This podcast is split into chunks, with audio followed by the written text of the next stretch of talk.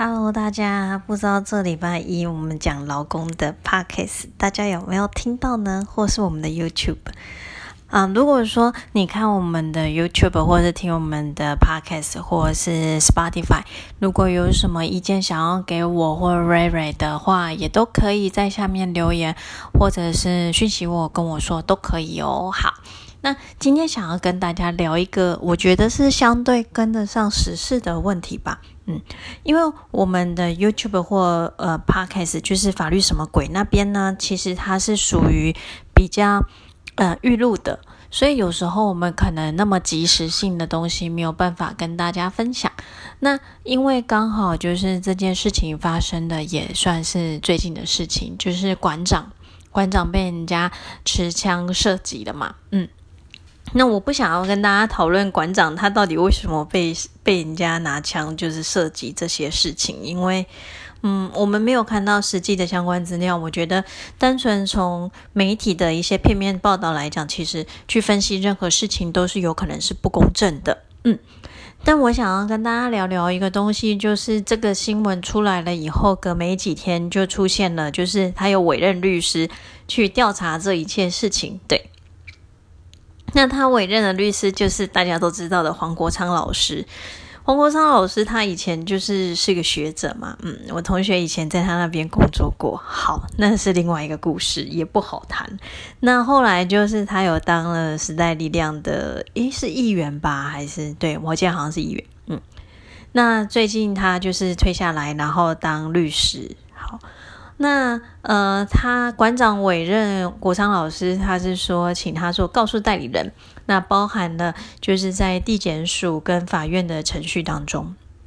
他那个委任状其实我有大概认真看了一下，所以我记得他是一个就是包含地检署跟呃法院的审理这部分全部的委任的告代。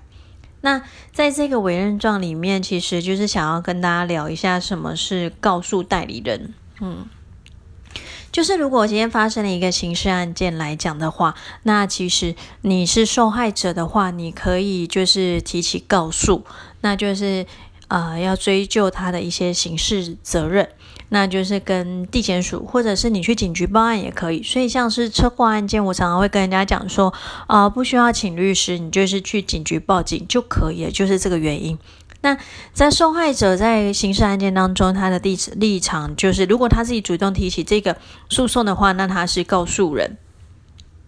假设今天我知道有一个犯罪行为，但其实我不是直接的受害者，但是我还是向检警机关去告知说有这么一个犯罪行为的话，这个叫做告发。好，告发跟告诉就是有这样的一个不一样。好。那在这边要讲的就是告诉代理人，就是律师，那他其实就是告诉人的代理人呐。那他在整个流程当中，他可以做什么呢？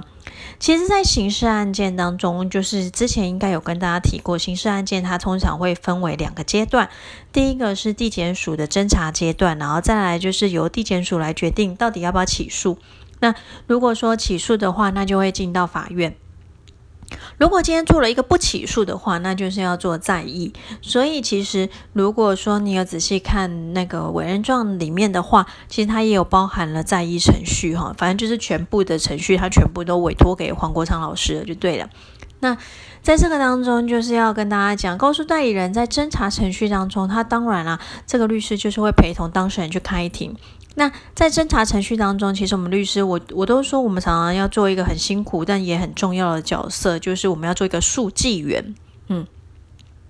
因为是查不公开的缘故，所以其实呃相关的资料或是我们笔录做了什么，其实都不会在侦查阶段知道。当然进入法院阶段，你可以阅卷得知，但侦查不公开的缘故，所以侦查中都不会知道。那因此开庭的时候，其实我们律师有一个很重要的角色，就是我们要很快速的在抄写检察官问了你什么，你回答了什么这样子，因为以防。这当中是不是你有讲错东西，或者是你少讲了东西？那之后律师这边，也就是告诉代理人这边，我们就是都会用书状的方式来做一个补充。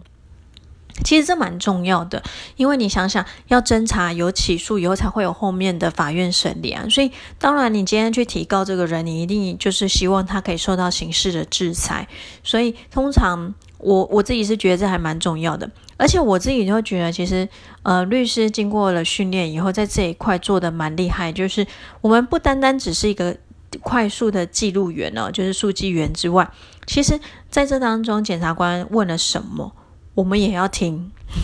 我们也要记，而且因为其实通常在最后的时候，最后的时候，检察官都会问说，那律师这边有没有什么意见要补充？所以假设。我在记的同时，其实我也有在听。那我也有发现，说我当事人可能有什么地方讲的不清楚，或者是说我当下其实我大概就知道要帮他补充什么时候，其实在最后面的时候，我就必须要讲出来。所以我刚刚才会说，其实呃，这个也是要有一点就是经验累积吧，因为不然你单单只是记，有时候其实记你没有办法同时去思考说。你可能等一下还要讲什么，或者他少讲了什么，你要马上帮他补充什么？我觉得这是经验的累积。嗯，好，那通常这个案件假设已经起诉了，进入到法院的审理的时候呢，一般来说我也会跟当事人讲说，这个其实不一定要请律师，也就是不一定要告诉代理人。原因在于说，因为其实当案件起诉以后，检察官呢他就是代表你的这边了，他就是公诉人，就是公诉代理人这样子，所以原则上。嗯，他那边他会决定要起诉，就代表他觉得这个是有符合犯罪的一些事实的状况，所以其实他会为你去主张，就是为你伸张正义啦。讲白一点就是这样。可是呢，有些人他还是会去委请律师，原因在于说，因为毕竟检察官他起诉以后，他去法院审开庭这些，他的资料就是他原本在地检署这这些资料了。所以他知道的东西就是这些东西，可是呢，会不会其实有些东西当时没有清楚的告诉检察官，或是后来又有什么样的新的证据等等的，而且呢，也会担心说检察官在这个审理当中，他有没有认真的去审理？所以有时候呢，就会委请一个告诉代理人，那同时他也去开庭，那在这个情况下，他也会比较了解整个案情的进度。而且呢，如果说当事人有什么要再补充的，当然当事人可以选择自己要不要开庭。可是呢，他就可以透过律师这边来做一个补充，因为毕竟，呃，当事人跟律师要接触是比较容易的，当事人要跟检察官接触那是不可能的。所以通常跟检察官或跟法官的接触都是用诉状的方式，可是有时候就是可能没有办法用诉状这么的及时，或者是呃清楚的表达事情。所以有些案件当中，有些人还是会去委请律师做这个告诉代理人，而且一方面还可以就是了，就是怎么讲，充分的了解这整个开庭的状况。因为如果你没有实际去开庭的话，其实你看到的就是笔录而已，而且你还要自己去阅卷才有笔录哦。好，你看到的笔录，其实我们都说它跟实际开庭的状况还是会有不一样，因为毕竟。呃，书记官就是针对大家讲的话把它打进去，而且有时候它不是逐字的打，所以多少还是会有落差，而且有些话其实不一定会打进去。对我必须让老师跟大家讲，所以这就是呃，在馆长这个案件当中，就是他委任给国昌老师要国昌老师做的事情。对，那因为我刚刚有讲嘛，他是受害者，所以他他是告诉人，那他的律师就叫做告诉代理人，就是这样。嗯，那只是说他这个委任状，其实我觉得有一个地方我自己觉得蛮吊诡的，而且其实我也看不少的律师有在讨论这件事情，因为国昌老师他是无偿的委任，受委任就是没有收钱的，没有收任何一毛钱的。对，然后他的理由说这是公益案件，嗯。我们觉得公益应该是公共利益吧，这个好像不是什么公共利益，就是感觉好像用公益这两个字好像有点奇怪啦。对啊，我自己是觉得会有点说不过去了，因为公益毕竟就是公共利益啊。那这是馆长被人家拿枪就是枪伤害，对，那他算是公共利益吗？我其实是打一个非常大的问号啦。当然，就是毕竟这也不是我的案子啊，对啊。那国税局之后会不会